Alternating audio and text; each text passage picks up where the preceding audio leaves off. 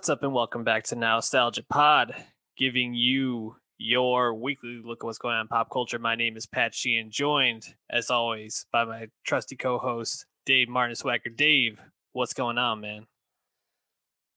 Not much, man. It's uh it's the spring and we're still getting movie delays. so how normal is it really? Don't yeah, know. Well, what are the ones this week? Paramount? Paramount, yeah. Top Gun Maverick moves to November. Mission Impossible 7 moves to May 2022. That's the two big ones. Yeah. Are you, are you excited for Top Gun Maverick? Fuck yeah. That trailer is great. It, it just looks like, really good. I mean, it, it, looks a lot like Tom Cruise doing Mission Impossible stuff, just, you know, a mm-hmm. little more toned down. And it's got like, who's it? Jay Ellis and um, Glen Powell and Miles Teller. Like it's it's yeah. got people I like, so I'm totally in.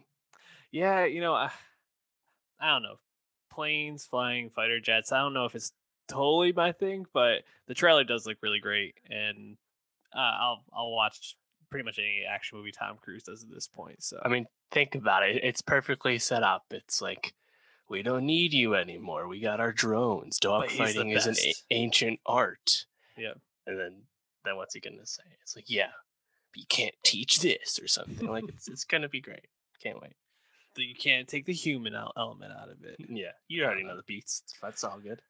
Anyways, if you are uh, tuning into this podcast, give us a subscribe down below. Uh, hit that follow button on Twitter at Nostalgia Pod, and go to SoundCloud.com slash Nostalgia Pod if you want to listen to this any other way other than YouTube. Um, Dave, we have to start with some sad news today. And as a resident of Westchester, I'm feeling particularly sad about this because uh, DMX, Earl Simmons, rap legend, mm. passed away uh, late last week. I think it was Friday. Um, he'd been in the hospital after a drug overdose. Uh, I believe he had a heart attack, maybe potentially more than one, um, and was fighting for his life for about a week and finally passed away after there had been some false reports that he had passed away earlier in the week. Mm. Um, what was your reaction to all of this? Yeah, obviously very sad for a lot of reasons. I mean, in general, he was 50. That's just too young to be losing someone, right? I think that goes without saying. But yeah, I mean, DMX has not been one to avoid issues. He's had substance troubles in the past, legal issues in the past as well. So I wasn't surprised to see anything pop up like that, but to see him just straight up die is like, damn. Mm-hmm. Again, I think it's just, it's just sad and it, it's just a loss for the community because even though he wasn't exactly um, making the best work as far as late period rappers go, like he hasn't really made too much noise in a long time, but he still was really revered and moving in circles that you wanted to be a part of, right? Like seeing like clips being shared now of him talking to Jay Z from like a year or two ago, and just watching him shoot the shit with anyone, you know, because he's one of a few that can really speak to a lot of, you know, his music experiences. It's just that's the kind of stuff you just wish wasn't lost. I think at the end of the day. Yeah, and uh, there was a uh, clip going around where he had done an interview, I believe, back in February of this year, saying, you know, if I if I died tomorrow, like I lived a good life, and I think there's like uh, some like peace that comes with that, but also I think some sadness and the idea that you know he uh, I think he he seemed to have some idea that maybe the way he was living or his health wasn't always um, the best, but seeing the story shared about him of like just real genuine kindness and sincerity. Um, you know, there was a, a great one about he was a uh, first class on a plane with this woman and and her uh, teenage daughter and giving them tickets to their show and just having like a real uh, awesome interaction. There's a great Twitter thread about that.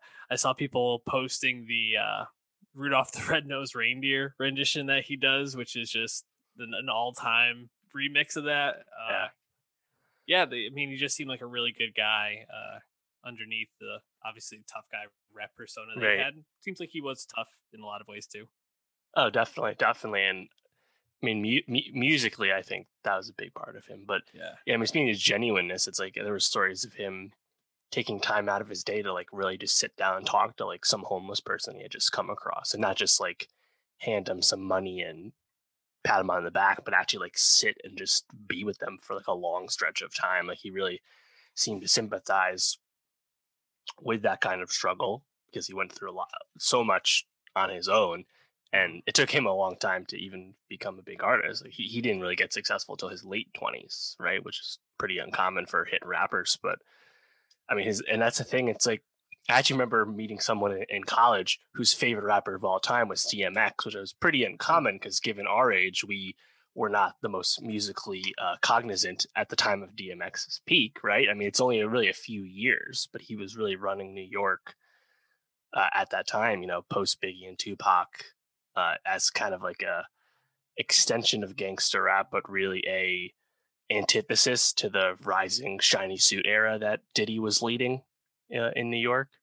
And I mean, everyone knows the hits at this point, but really, I think those first three records that came out in 98 and 99 are really seminal and um, really influential. And I mean, you, can see his influence still today. Like uh, people like Denzel Curry and mm-hmm. JPEG Mafia, Rico Nasty, Slowthai, even Exodus and XXXTentacion, all cited cite DMX as a big influence. You can see that, right? Like he no one really seemed to try and bite who DMX was. It didn't really seem like that's something you could do again because he was mm-hmm. really genuine and everything about him, and it's a big part of the music.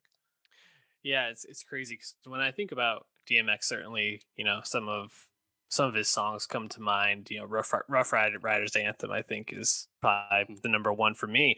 But his voice is just so unique. No one has that DMX growl, you know, yeah. and the, the his yeah, and, and his ad libs too, were were just always so good. What y'all really want? Like, it's mm-hmm. like things like that. Uh, yeah, I mean, larger than life figure, and um, feels like too often we're talking about these type of people burning out too soon. So yeah, totally. Again, like loss. MF Doom again randomly died yeah. last year, like out of nowhere. You know, stuff just really sad. Um, I think the best clip I and it's a clip that was shared pretty regularly in general, even before DMX passed. But DMX at Woodstock 1999, uh, just because it's an incredibly legendary performance. You know, no background vocals, as energetic as you expect DMX to be, but also, if I'm not mistaken, it was the biggest live crowd for a hip hop performance at the time, like damn near 200,000 people to see DMX a year plus into him his real fame at that like and obviously Woodstock 99 total shit show but by all accounts that was one of the uh, better moments of it you know? Um that, but crowd, I mean just watch, watch that set it's, it's insane. Yeah that crowd is like eating out of the palm of his hand the whole time he's just running back and forth and it just seems like it goes on forever. It's almost just like he's playing to like the entire world. It feels like at times in that video. So pretty uh pretty amazing. Definitely check that out. And uh yeah, play uh play some DMX this week in his honor. Give him those spins. Um, why don't we move on though to uh you know uh, someone that people you know say kind of is in the same line as DMX, Taylor Swift, um, dropping her the the Taylor version of hmm. Fearless, uh, her re-recording of her album that's going to be 13 years old this year, dropped in two, November of 2008. Um, yeah, eh, you know, one I, I believe this one of the songs that came off it is a new song because there's some some additional tracks at the end. Um, Mr. Pretty Fine, I believe it's called. Mm-hmm. Um, you know, really making some waves. This is all uh, uh very public I, I, don't know if stunt is the right word but tactic by swift to mm-hmm. basically subvert the uh, scooter braun issue where he owns her masters and mm-hmm. you know this is her creating her own masters of right. these songs in a sense um, this is the first full recording we've gotten like this we've heard some singles dropped before dave what, what do you think of all this is how did you listen to the album did you give it a, a chance I listened to some of the new songs, and like like you said, it's not only fearless, but it's also a number of songs that had come out at that time that were not on Fearless originally, as well as six songs from the vault recorded at that time, but not actually released for public consumption until now. And of course, some of those, you know, the new mixing and you know, Maren Morris is on one of these tracks. Maren Morris, of course, was not actually creating that song in 2008, 2007. But um, it's also important to note that Scooter Braun does not own Big Machine Records and Taylor Swift's catalog anymore. He actually has sold that company to a different investment fund. So it's actually even more anonymous, really, who owns the first uh, six Taylor Swift uh, master album master recordings. Anyway, um, it I, I, find the whole premise very interesting because for a lot of angles, but you see you, you've seen complete buy-in from the Swifties, right? Taylor's version is the only version we stream now because we're putting money in Taylor's pocket, right? He controls it. Yeah, no real problem with that. And from what I've gathered, and I did listen to some of it, she intended to replicate the songs. And despite the fact that she's 31 now, not 18, uh, she did a pretty good job replicating most of it. And like, there's like, I guess there's subtle differences in like her slightly lower voice Vocal in range, life, you know, yeah. due to age, but like, it's more or less replication. And it, it's been funny seeing the reactions of hardcore fans for noticing the subtle differences and how Taylor singing those songs and singing those lyrics that were more natural for an 18 year old than they are for a 31 year old seeing those reactions has been pretty interesting to me but uh it, it's definitely a unique prospect because this kind of gambit to retake back your catalog by doing something you can do by re recording once that uh, uh clause in the contract expires uh, only so many artists could attempt this with any hope of success. And of course, Taylor Swift is probably at the top of the list these days. Hence why she's done it. Yeah, you know the uh, I think the buy-in is really the the hard part, right? Because you think about a song like "Love Story." Um, you know, I, I was listening to quite a bit. Um, uh, White Horse this weekend. You belong mm-hmm. with me. Like these are these are tracks that I mean are like legit timeless hits at this point. You know, yeah. songs that um, are just pop gold. And the fact that basically Taylor was just like, "Yep, I'm gonna re-record these," and everybody's just like, "Now this is the only version," is insane to me. Because you're right, like you and you think about the perspective that these songs were written from was someone who was in high school. You know, she was 18 at the time that this was released. 15 is on this album, and she's singing this now twice the age of the the person in that song. And right. so to hear a 30 year old singing about the experience of a 15 year old uh, freshman in high school is kind of strange. And I think that like higher vocal range actually works a lot better for some of these songs. Not that the song the songs on this version sound bad. I think they all sound pretty great actually. It's just kind of a strange dynamic and uh, it just shows the power that she has over her fan base that people are just like, "Yep, this is it now." It's insane, right? And it, it was pretty shrewd to start with "Fearless" in this re-recording plan because obviously Diamond album, as you mm-hmm. said, the two big hits, "Love Story" and "You Belong with Me," eight and seven times platinum. You know, NBD, pretty good. But I'm I think the next piece to look for is will all the programming on digital streaming services like Spotify and Apple Music, will all the programming remove those original versions and switch to this? Because Taylor really can't control how this music is programmed. Obviously, I've, she she has a big pull as a featured artist on Republic Records and being Taylor Swift, but she can't make them do anything with the programming. So I'd be very interested to see if that actually happens. I think at this point it's pretty safe, and there's a great uh, feature that came out a few months back on Vice about the business implications of this, but it seems like all licensing that will be done in the future for any of the songs off this album, it seems very likely that companies are going to approach Taylor and license the new versions, which means the value of the old Fearless Masters has drastically declined. So depending on what happens with the programming and how much of this buy-in really sticks especially for people you know the programming is more important for the non-swifties right because like the average person probably isn't going to care which version of love story happens to come on if they even notice the difference right. but if the programming follows suit with how we know the swifties uh, will operate perhaps the, the the values decrease to the point where maybe Taylor has the opportunity to actually buy back her catalog at a reduced rate. Because remember, she did say she wanted to buy it back, and they were kind of stringing her along, wanted her to record more albums and then give her the opportunity slowly, piece by piece, right? And frankly, I hope this happens because I don't think we need Taylor Swift to waste more time re-recording five more albums. I'd rather Taylor Swift make new music. You want so, more indie Taylor albums, I don't right? did I did I don't need Evermore Part Three. I didn't say that, but in general, I mean, she's 31. It's not like she's going anywhere, but like, right. I, I would just hope. I wish that would happen personally. So let's remains to be seen, I guess. But uh, v- very interesting premise. But again, let's not forget that Taylor Swift is one of the few people that can pull something this like this off. And even if she doesn't control our masters, she's still hella rich. So it's like there, there's worse issues of master recording squabbles between artists and labels than Taylor Swift. We can't forget that either. Yeah. Uh, uh, I I I would like her to re-record a couple. Like I I I would be interested to see her like take another shot at like Reputation hmm. or something like that, right? Like let let let's see her put a twist on it that maybe okay.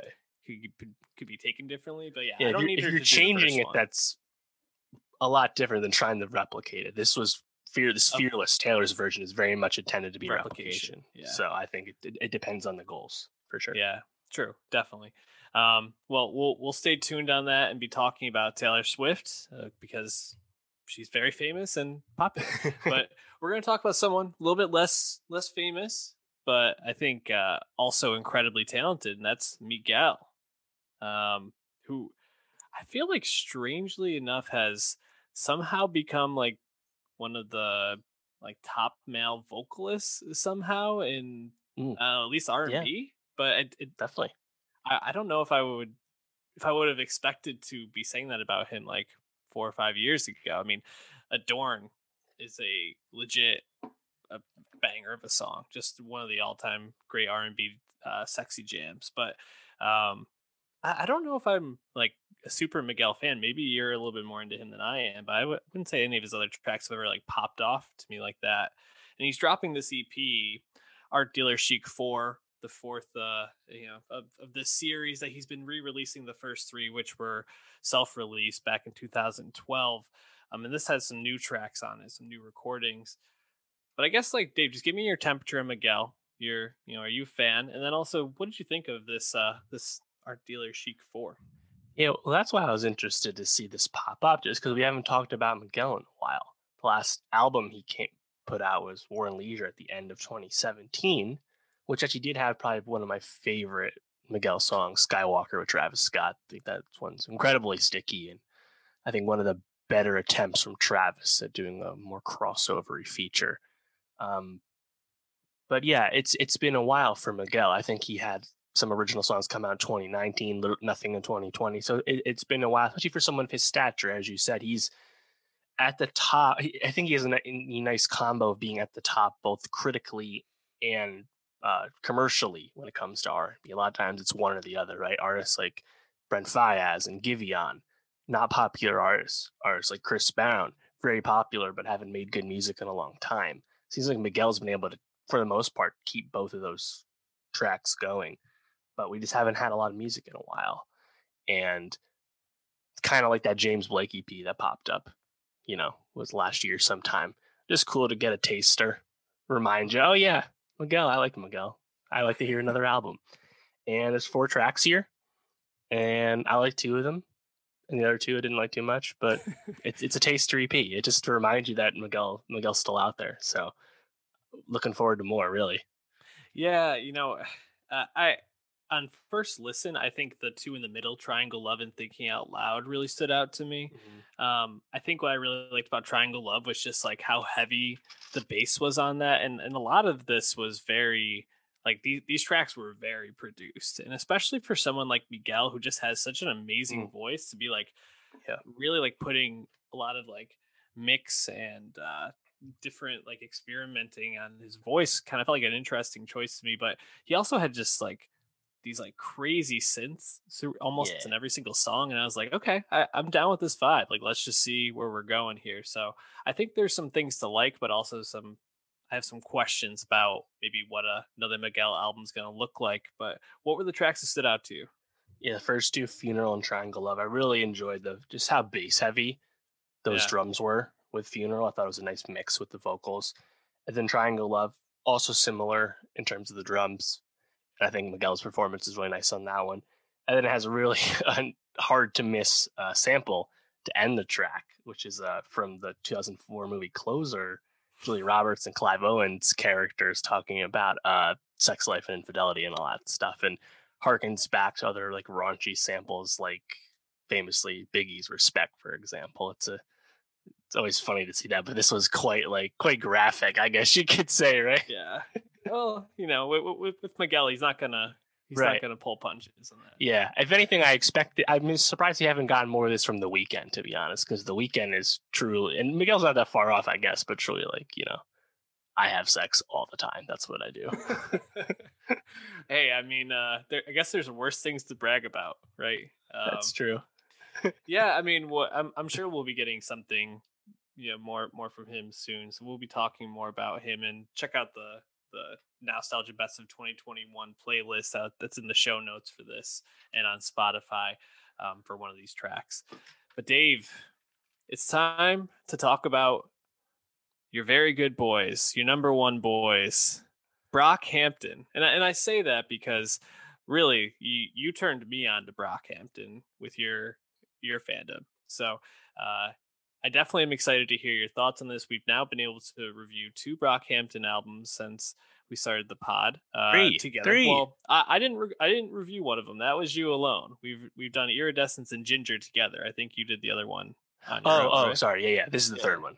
Yeah, yeah. Um, Yeah, I, I did Saturation 3 solo. That's right. and uh, we are going to be ranking Brockhampton albums sometime next week. So stay tuned for ranking 2021, a year of rankings. Yeah. YouTube.com slash nostalgia pod. Hit that up now. But here we are, Roadrunner, New Light, New Machine. The the second to last album from Brockhampton, of course, according to uh, Kevin Abstract. was yeah, saying the last one? allegedly. Saturation Trilogy was also the last Brockhampton album back in 2017. So, uh, to that point, perhaps that's a suggestion at the RCA Records contract, famously six albums, three years, $15 million. There's been some speculation in the Brockhampton fandom just how many albums are left on that deal. It was signed in early 2018, so we know Iridescence and Ginger and Roadrunner on that. That's three this other one coming out in 2021 and before. Does Kevin Abstract's solo album Arizona Baby count? Hmm. It was released on RCA. You can check those notes. I don't know. Uh, Ameer Vann's EP Emmanuel was not on RCA, so that probably doesn't count. But either way, that seems to suggest there's another album missing on the deal. So, yeah, we'll, we'll, we'll probably call bullshit on there being only two Brockhampton albums left. But I think we've said from the jump, given the way these guys move and talk, that would not be surprised to see these guys take a hiatus, work with other people, branch out again. Stopped living with each other full time for years at this point, so the Brockhampton dynamic has definitely changed uh, over the years. But yeah, I think I think there's more albums in our future. I think most people probably think that. Well, and Dave, why don't we uh why don't we set the table just a little bit? You know, Iridescence, I think after the Saturation trilogy, we were like, this is still really good. Like this is really interesting music, some real high highs on there with some real duds as well. Ginger felt pretty forgettable. You know, like I, I was even reading just I just looked over the the Ginger uh, track list and I was like, I know Sugar, but I don't really recall many of these songs. No Halo was a nice highlight for me in that same Percy sample. But yeah, for the most part, Ginger uh, was a letdown for sure in 2019. And so, what were your expectations going into Roadrunner? Right. Uh, and I think that's the thing, right? We talked we talked about iridescence, like, wow, this is a unlike the saturation trilogy, pretty obviously. But I think it's still largely commendable music. A lot of really interesting stuff there, but because it was more uh distorted and experimental, it's not as easily accessible as some of those saturation era bangers. So it's just different. But still well made. But Ginger, as you said, just kind of underwhelming and forgettable stuff, but also unexpectedly carried that moodiness over, right? Post the Mhm. everything that happened with Ameer leaving the group. They seem to still kind of be in the feels, but it, Ginger didn't feel like as good of a time in the process, right? Fast forward, uh, what a year and a half now to Roadrunner. Wh- Listening to this album, listen, reading the press, you understand there's still stuff to be upset about with Brockhampton. Notably, uh, Joba's father committed suicide, and that is definitely impacting some of Joba's performances on this. So we'll talk about those songs later. But this is just way more accessible. I think these songs are really fun, and there's still a lot of range on here. Like they're actually at times as poppy as they've ever been, but they still really brought it with the raps, which I was really happy about because that was what I was a little afraid of with Ginger, because Ginger has their biggest song ever. Sugar is the biggest song of Brockhampton's career. The only song of theirs to go platinum. Their only song to go gold would be Bleach off Saturation 3. Both those songs are sung choruses. You know, Ryan Beatty, their friend, uh, Bearface sings as well. On Sugar, Kevin sings. I'm sorry, but I don't need Kevin to sing. I want Kevin to rap, you know? So I was just a little worried about what direction they were going to go in, but I really like what they did with Roadrunner. Apparently, during the pandemic, they made three albums worth of music getting to this point, which is not surprising given we know how much they like to work. Yeah, and uh, I think they set the tone for this album just with the first track, Buzzcut with Danny Brown. Obviously, it was a single, so we kind of knew this was going to be on and, and be a probably a highlight. Um, I think is just a really great track. It's a lot of fun. Um, I think Danny Brown kind of comes in at the end and like really just like delivers the hammer um, and, and kind of sets the tone for the album. But like you talk about, they really do kind of go up and down in terms of tone, but it all seems to fit. And they try on a lot of different hats here. You know, like you mentioned how poppy they are, but I think some of the biggest highlights for me are moments when they get to be jazzy or funky or even kind of like uh, I like dare I say like Kid Cudi-ish in some sense, like mixing in some like rock like elements into Yeah. their, their rapping. Like for me, a, a clear highlight on this is "The Light," which is a song uh, that Joba and uh, Kevin Abstract have, have each have a verse on, but it has just this like guitar solo in the background with these like heavy drums, like rock drums, and I'm like, this shit fucking goes, and it, it's it's heavy material talking about you know it has a voicemail from Joba setting the uh the, the tone of the song. You know, he said he's in the house his father committed suicide in, and then they both kind of go on to talk about some of their struggles. But that that track, the light, just really stands out to me as like a central piece for the album. Yeah. Well, talk to me about some of the tracks that stood out for you and that you liked the most. Yeah, I also really like the light. And this one, Roadrunner, was cool to me because the progression of the group is obviously easier to track. But in terms of like the group members, there was uh, unexpected new developments. If you remember back in Saturation, Job was barely a performer back then. Bearface isn't even with the group in the very beginning. Now, Jabari, previously just the producer, is actually on the mic too. And it's like, geez, they just pull people out of their ass at this point. Right? It's so funny. Uh, but yeah, I and Joba has made lots of highlight moments over the past few albums just because of his unique delivery on the mic. And I mean, obviously, remember him really spazzing the fuck out on Boogie back on Saturation 3, for example. But in this one, just hearing him really bring with the pen, and uh, I, I think I think he's tremendous on the light, but he's really good throughout this. Um, scratch, you know, speaking of production, don't shoot up the party. It's fucking G Funk. Like, what the fuck? That's awesome. You know, Yeah. and like I, Romil, I- I just want Romil to work with everyone. Like he did that one song with Kali Uchis, but for the most part, I really haven't heard other stuff he's done outside the band. But he's just such a talent and how he like arranges stuff. And and we know they've spoken to their affinity for N.E.R.D, and I believe they've spoken on Cudi and Tyler and stuff. So it, you understand where this is all coming from. But there's just a lot of dumb, dumb good tracks on this man. Like Mhm. I, I was really pleased with this. And it's actually funny to look, and this is tracking to be their least selling album in like four albums. And I was like, Jesus Christ, because like G- Ginger was a, was a pretty successful album for them from the jump, first week mm-hmm. and stuff.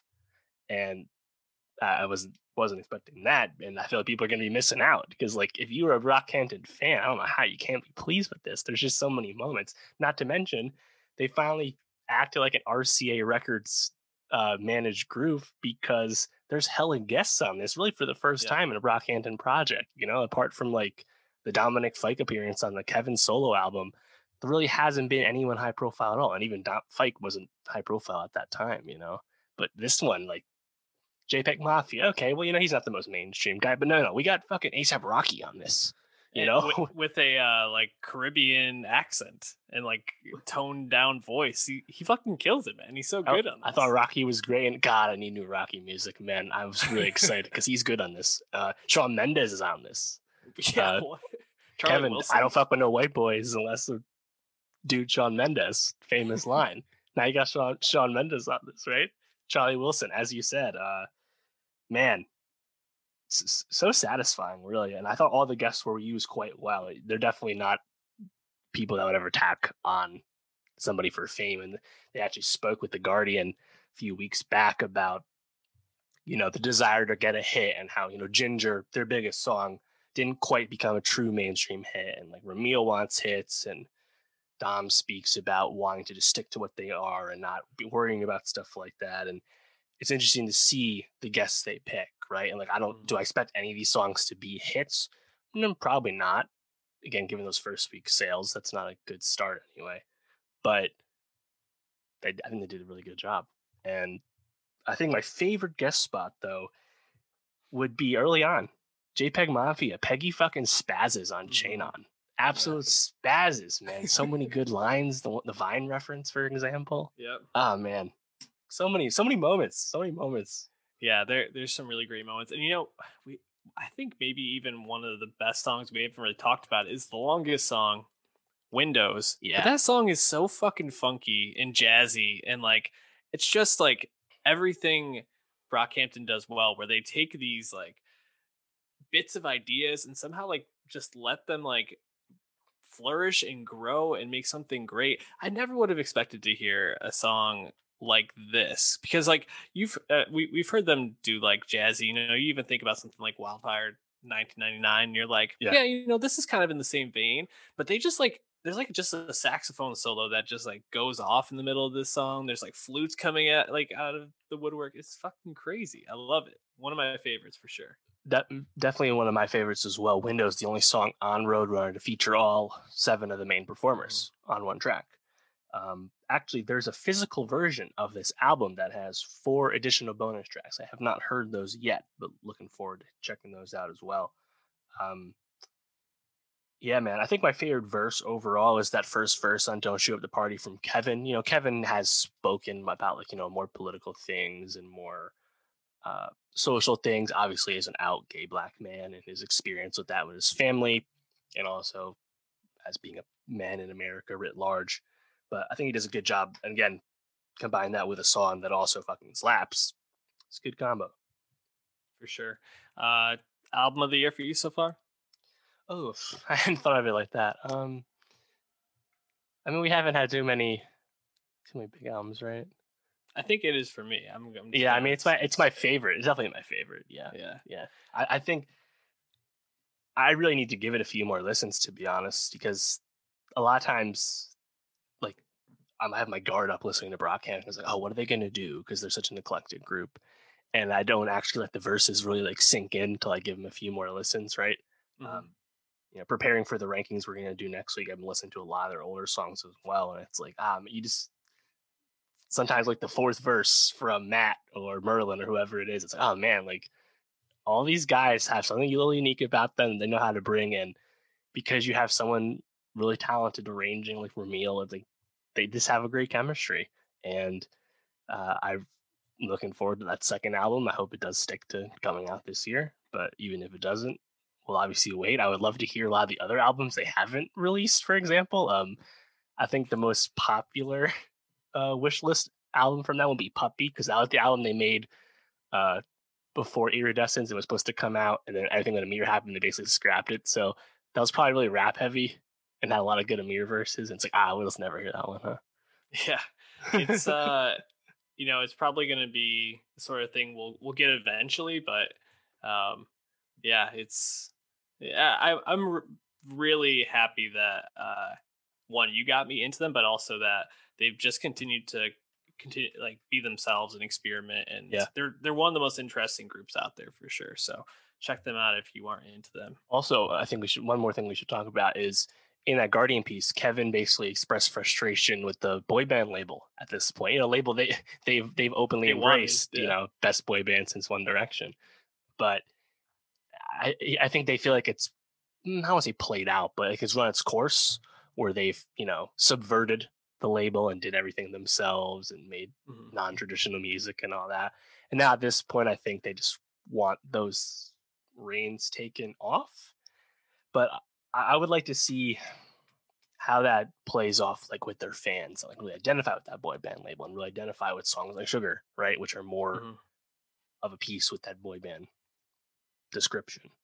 But yeah, it seems like they're they're actually what we really called them from the jump, which is a hip hop collective group yeah that does all kinds of genres, really.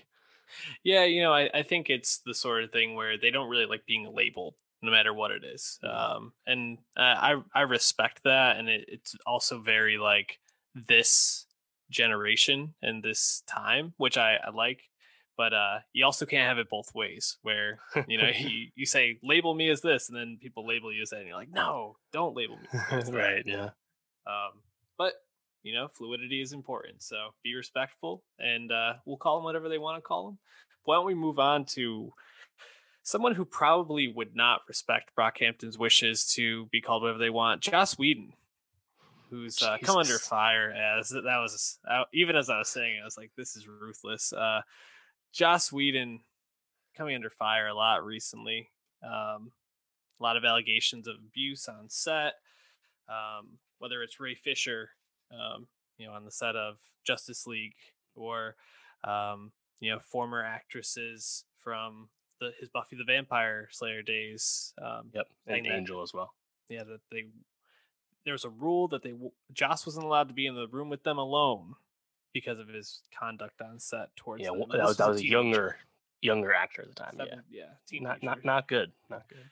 yeah no so you know and, and i think also the snyder cut recently coming out has really brought some of his directing choices come under coming under fire a bit Mhm.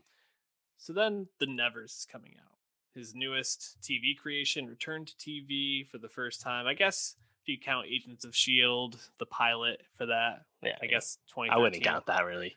no It's been a while. yeah so like what since angel probably Yeah, yeah, Late two thousands, really. Yeah, Firefly, Buffy Vampire Slayer, all that. Sh- should be a happy homecoming for Joss, but uh, is the Nevers that, Dave?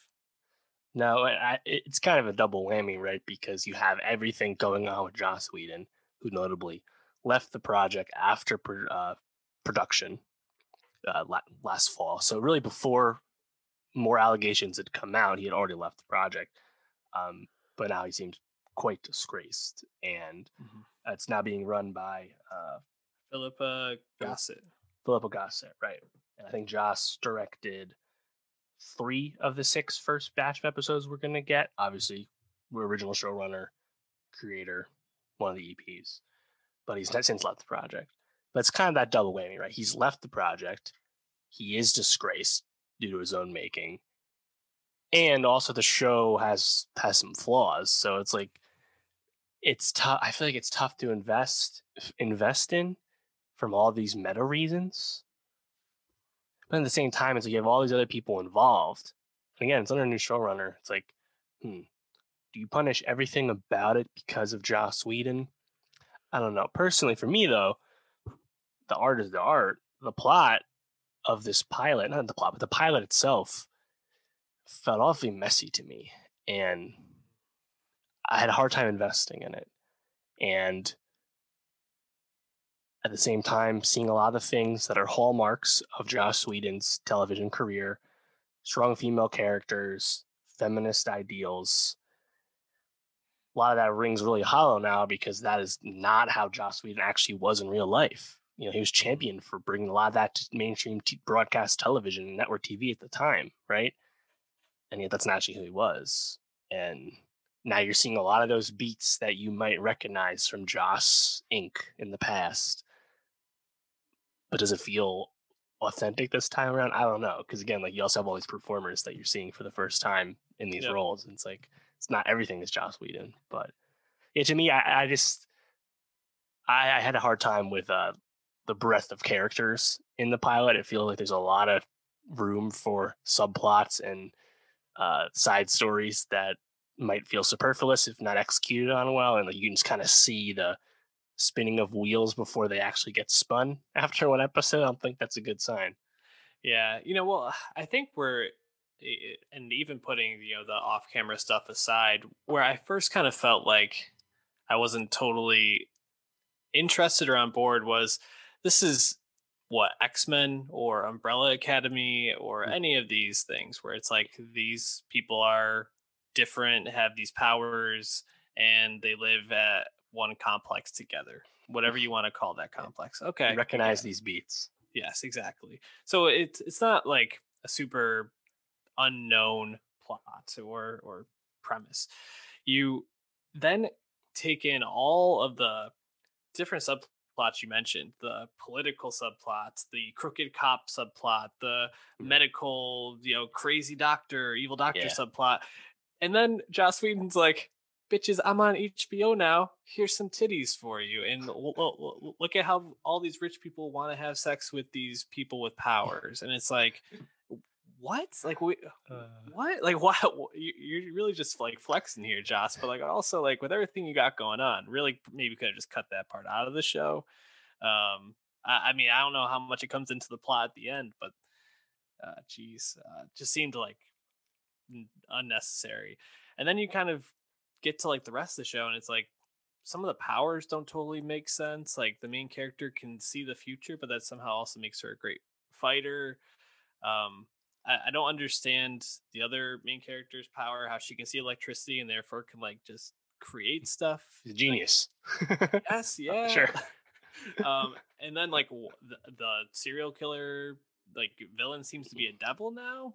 Uh, no. I guess. And within all of this, like the action scenes were kind of cool. I just didn't find myself totally captivated by it, and I was no. like, eh, that that's not a good sign for the first episode. If this is no, this kind of gives me vibes of his Dark Materials early mm-hmm. going, a show we did not stick with. Um, you know, that's a show that just wrapped its second season last year. You know, at the Nevers, as far as we know, there's more episodes coming because they didn't get to finish this first batch due to obvious COVID delays.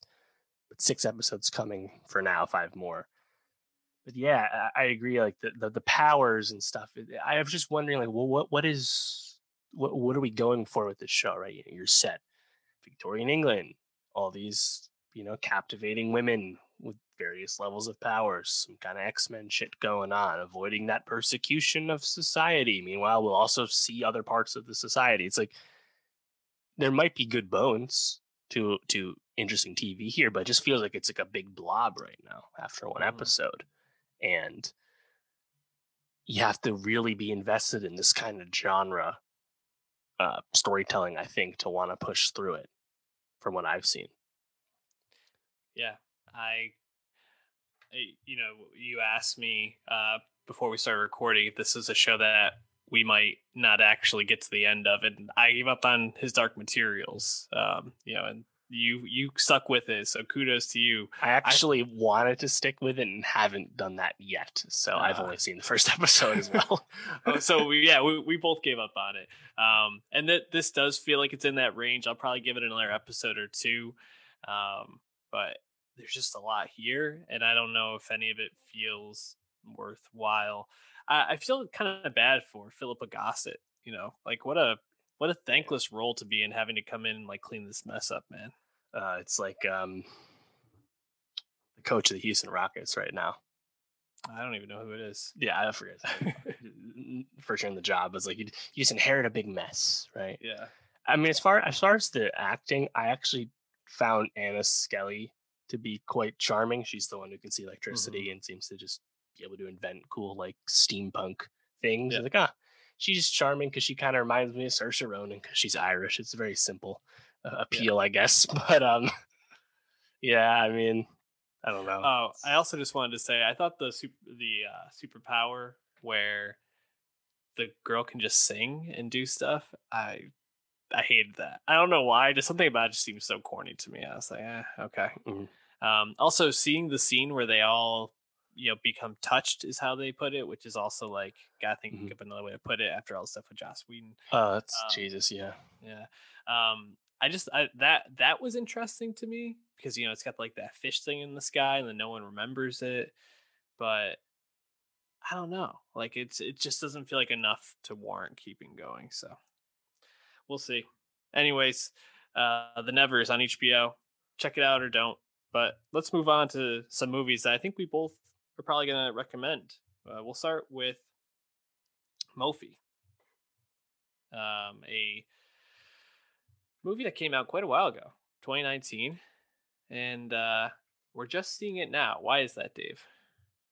Well, it did some festivals in 2019, but aired in or premiered in South Africa in March 2020, right before the pandemic started, and then hit uh, VOD in Europe last summer 2020 so us and canada are actually the last people to get this movie uh, in terms of distribution which is, which is pretty uncommon honestly. Um, and you know th- this might just be i'm not actually sure why this is but it might just be because it's uh, south african film i guess and just the way the way it moved around and with covid i'm not really sure but either way we finally got it here as well and you know, as far as South African filmmakers go, like I really didn't have a whole lot touchstones apart from Neil Blomkamp, who's moved in Hollywood, of course, with District after District Nine. But this is directed by was it Oliver Her- Hermanus? Her- Hermanus, yep. Yeah, and I think there's a lot of interesting stuff here because he's a South African man. He is notably mixed race, but this is a white point of view in apartheid South Africa not the most common uh, narrative to spin, right? Mm-hmm. Challenging. But yeah, I just had heard this movie was uh, supposed to be pretty good. We finally got a chance to see it, and here we are, normal VOD at that, normal rental price, and I think it's a lot. It's uh, definitely gloomy at times, not the funnest hang, but a lot of commendable things about it. I have to say. Yeah, you know, I think, I think it's well acted which especially for not really having any well-known actors in this is yeah. really impressive debut for um, Kai Luke Brummer. And I also think it's uh you know at times it's it's easy to probably make these comparisons but i think there's moments where you get some of the tension that you get in things like portrait of a lady on fire hmm. um or even some of the like moments in call me by your name yeah call me by your name even though I think has some emotional moments. It feels a lot lighter than this movie, which is obviously um, looking at you know uh, gay a gay man and, and, that experience through a very uh, difficult lens and mm-hmm. challenging mm. lens because it's constant abuse, constant uh, constantly being told that you are you know wrong, you're a criminal, you're not supposed to be that way. Um, but I think there's also some really nice moments. Um, ends on a really devastating note, I'd say. Um, a lot of pain in this movie, and like you said, putting this during apartheid, and I feel like seeing some of it, but not really getting out fully into it is kind of like, yeah, feeling a, a bit used. But apparently, it is also based off of uh, the the writer's experience. So right, um, yeah, what's adapted from right, right. Yeah, well, I, I yeah, that that that's really I think the crux of what each audience member has to uh, reckon with, I guess, when watching Moffie, is that you're set in, you know, early 1980s South Africa. Apartheid's alive and well, and this whole the whole prospect of the plot is that all uh, uh, you know, able-bodied, I think, 16 year olds and up, whatever it was, in South Africa, white ones, are conscripted into the army for the ongoing Angola border war between Angola and South Africa. Two years and, of service. Right. And actually, Kai Luke Brummer, our, our lead actor, his dad actually was conscripted in hmm. this during this very very event. And at this time, homosexuality is not only uh, mocked and derided and, and hated by society, it's also criminal. And that's kind of our, our, our focus, right? But the movie, I think smartly, even if it's absolutely gutting to see, smartly reminds you of exactly where we are because when we get that train scene, probably like the second scene in the movie, is you remember how just about everyone we're about to see are just virulent, deeply racist people. And I thought that that, that scene at that train station was absolutely hor- horrific, really. Mm-hmm. And then you kind of leave that alone, right? Mm-hmm. And it doesn't really come up again. And you, you hear like the nationalism and the the the the machismo and the toxic masculinity of their training and and and how they're being hyped up for this conflict. But for the most part, I think the race angle isn't is again it, we're sticking to the white POV, and again we're focusing on now a guy who's trying to repress his homosexuality because it's really for his own safety, mm. and that, there's a, there's a lot lot to reckon with with that, right? But it's kind of I guess it was kind of strange to see how race came and went because it's really it's, it's, it's a gay story, it's not a race story, but race right. is part of every story in the 1980s in South Africa, you know. So yeah. it's it's a lot going on. Yeah, I think uh, after that train scene, I think the next time you see a black person is when he's uh, on the front lines and you know the they're they're just greeting everybody and they're like, "Yeah, look look look at the neighbors over here. We're going to have some fun with them later." And it's just like a group of black people who are being held prisoner. Um, right. And it definitely feels like I don't know, something about it just felt a little bit off, not touching more on it, but I think there's also obviously parallels to to draw about the idea of like just a different identity during that time, not really being accepted. Um, I think the the brutalness of it all, you know, like I, I really felt like those those training scenes and yeah. the the drill sergeant was just so hard to watch and just so like overly brutal for no reason.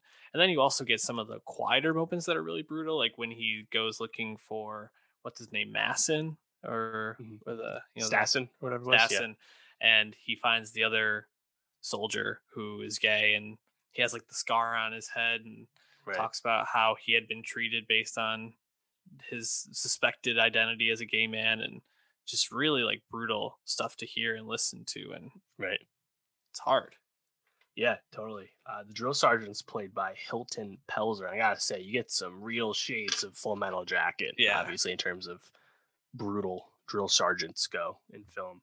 Um, yeah, and that, that's the thing. It's like as you're getting more of those scenes, you learn what the title of the movie means. Right? It's a mm-hmm. slur for gay people in Afrikaans. It's like fuck. It's like the movie does not run away from any of that stuff really but as you said story of our lead is much more subtle and understated again kind of like i guess how Portrait on fire did a lot of its mm-hmm. a lot a lot of its uh you know weaving of a relationship and i guess it kind of makes sense right it's like for the sake of these two men there's no consummation there's no just being ourselves and being at together. It's like no, they they've long accepted they can't do that, and it's like this is brutal. You know, it does, does not leave you in the best place, I guess. Yeah, no, it, absolutely. And that ending scene where you know they, um, Nicholas, the main character, you know, and and Stassen go to the beach and feels like they might finally get to like consummate this unrequited love and you know, you see him like reach for Stassen in the water and he just like misses his hand. Stassen's like, oh, I'm cold and gets out. And then they're sitting together and then he just leaves and leaves him there. And it's just like yeah. the the loneliness of being a gay man at this time.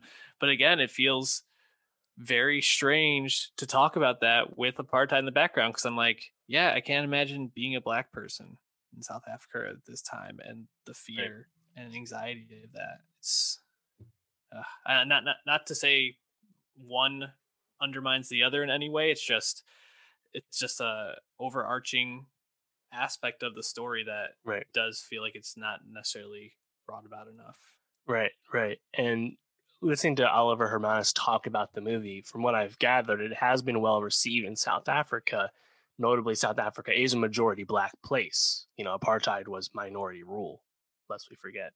So it seems like it has been well regarded over there, and I think that's probably the most important audience for this film, to be honest. Um, you know, I think Kai-Luke Brummer, for being his first film role, I think he had just a little bit of stage experience, but for his first film role, to effectively have a you know performance like this where it's a lot of subtlety and not a lot of lines mm-hmm. definitely leads you to invest in his future career i For think sure. definitely talented so and oliver Hermanus funny enough because this movie has come out uh it was finished you know as far as he's concerned so long ago he's had time to pick new roles he's apparently at adapting a akira kurosawa movie hmm. ikiru so it's like, huh, well, that's ambitious to adapt a Kurosawa movie. Best of yeah. luck to you. well, interesting. Definitely. Uh, I think it's definitely a movie worth watching. It will make you think. Um, yeah.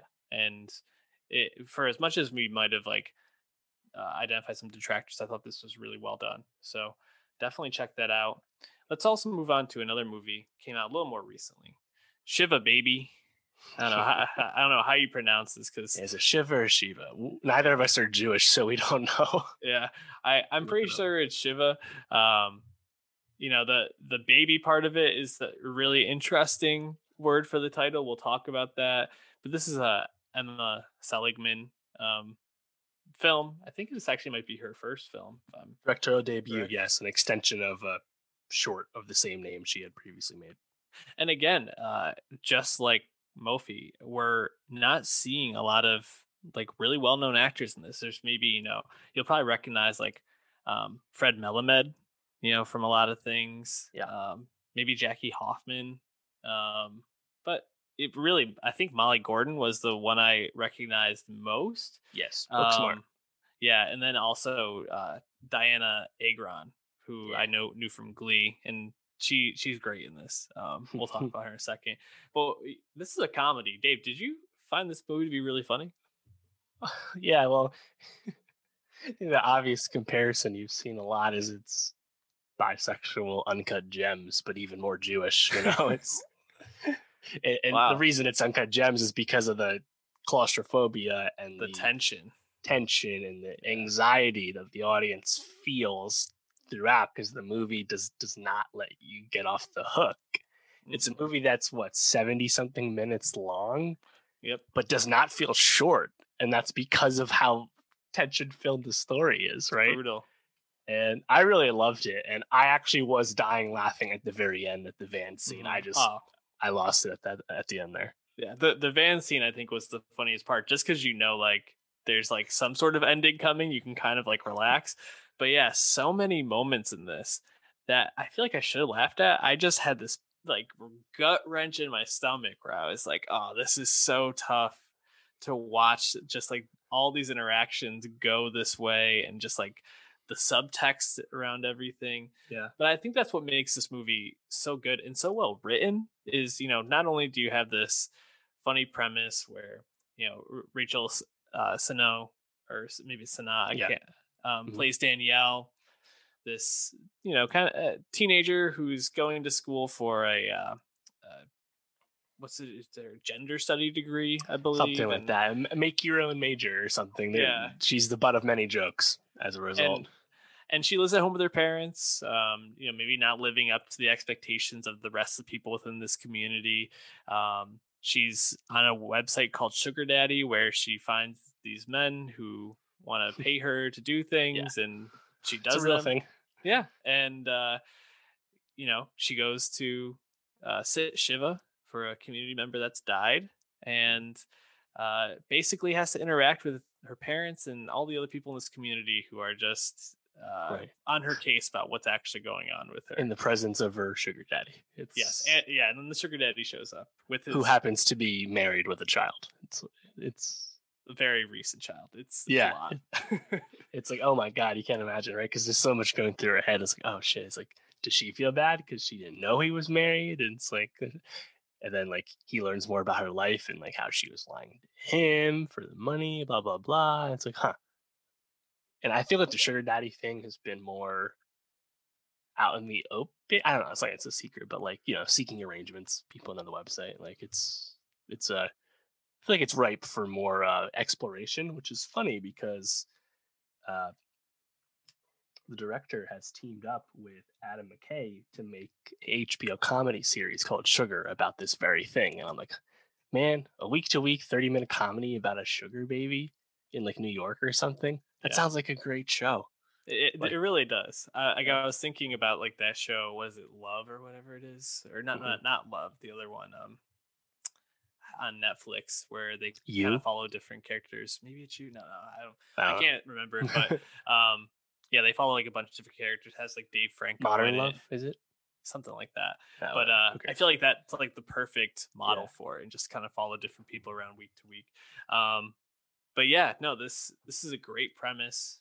The writing, I think, is really really good. I think, uh, you know, for for not being a member of, of this community, but uh, Yeah. knowing people within the the Jewish community, and um, also I think some of the stereotypes around like some of the the ways people interact with- within this community they really play up it like some of these stereotypes a bit, but they're really done in a funny way, and I also feel Yeah. like pretty respectful way still. yeah, sure. Um, just really, uh, really good.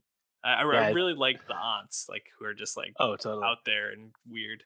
Yeah, I mean, again, like it feels authentic, even though I can't actually verify that as a non-Jewish person. But like, man, like there's just like Jewish slang and stuff, and I'm like, yeah, that sounds right. That sounds Mhm. really good the way you're saying it. Like, I'm Yeah. sure, you know, I, I I really love the parents uh, casting as a Polly Draper and uh, Fred Melamed, Mhm. and like apparently there's a little bit of riffing for some of those some of their lines, but.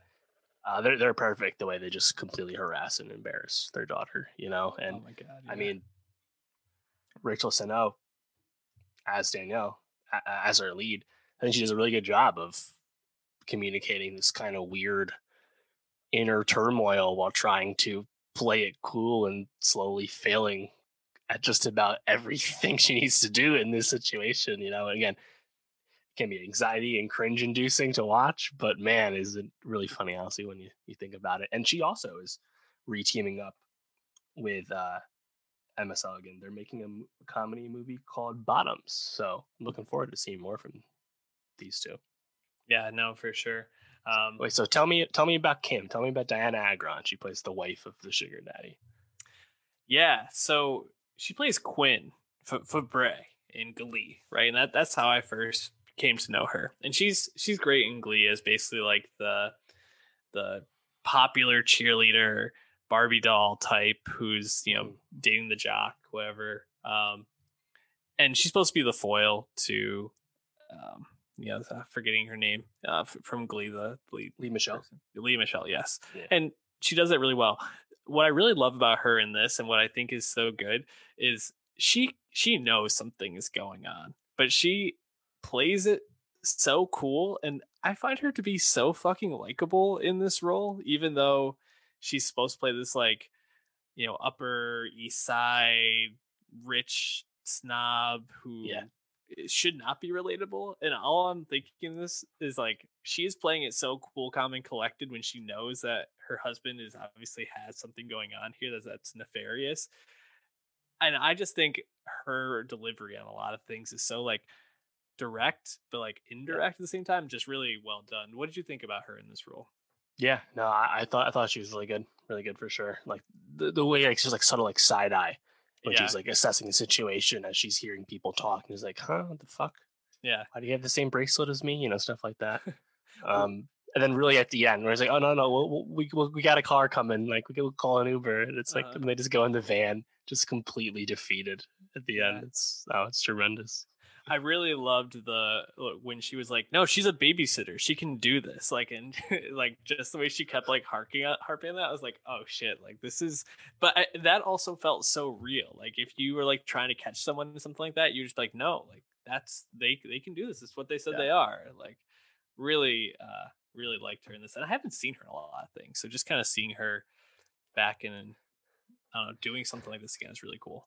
Also, a really good moment for uh, between Rachel and Molly Gordon where they first talk about Kim and they're like, "Oh, she's so beautiful. She's like the definition of beauty to me." And then Rachel's like, "Oh no, she's like totally like fine and normal." And it's like, "No, dude, she's like really, really hot." And the movie does a really good job of like highlighting that, I think in a tasteful way, and like having the characters play off of that. You know, really good. Not to mention, yeah, I- the bisexual nature to it all. Like you have this relationship to an ex fling also being there, right? Like, I, I can't imagine what it would would have been like to be in uh, Rachel's position, right? Because you have your ex ex lover in addition to your current sugar daddy in the same room with your Mhm. parents. Oh man, so good. Yeah, it's a lot. um, check out Shiva Baby, Dave. What should people be watching for next week? Yeah, we got a hella shit, man. Oscar predictions time finally. Been a while. Uh, Mare of Easttown, the Kate Winslet HBO show, which is supposed to be quite good. It's supposed to be better than the Nevers. So excited to watch that. Uh, we'll also talk about Made for Love, the HBO Max show, Kristen Milioti and Greta Van Fleet's second studio album, The Saviors of Rock and Roll. Let's go. Uh, we'll be uh, we'll be talking about it all. Hit that subscribe on youtube.com slash nostalgia pod. Follow us at nostalgia pod on Twitter. And uh, yeah, soundcloud.com slash nostalgia pod for the rest. Long live DMX.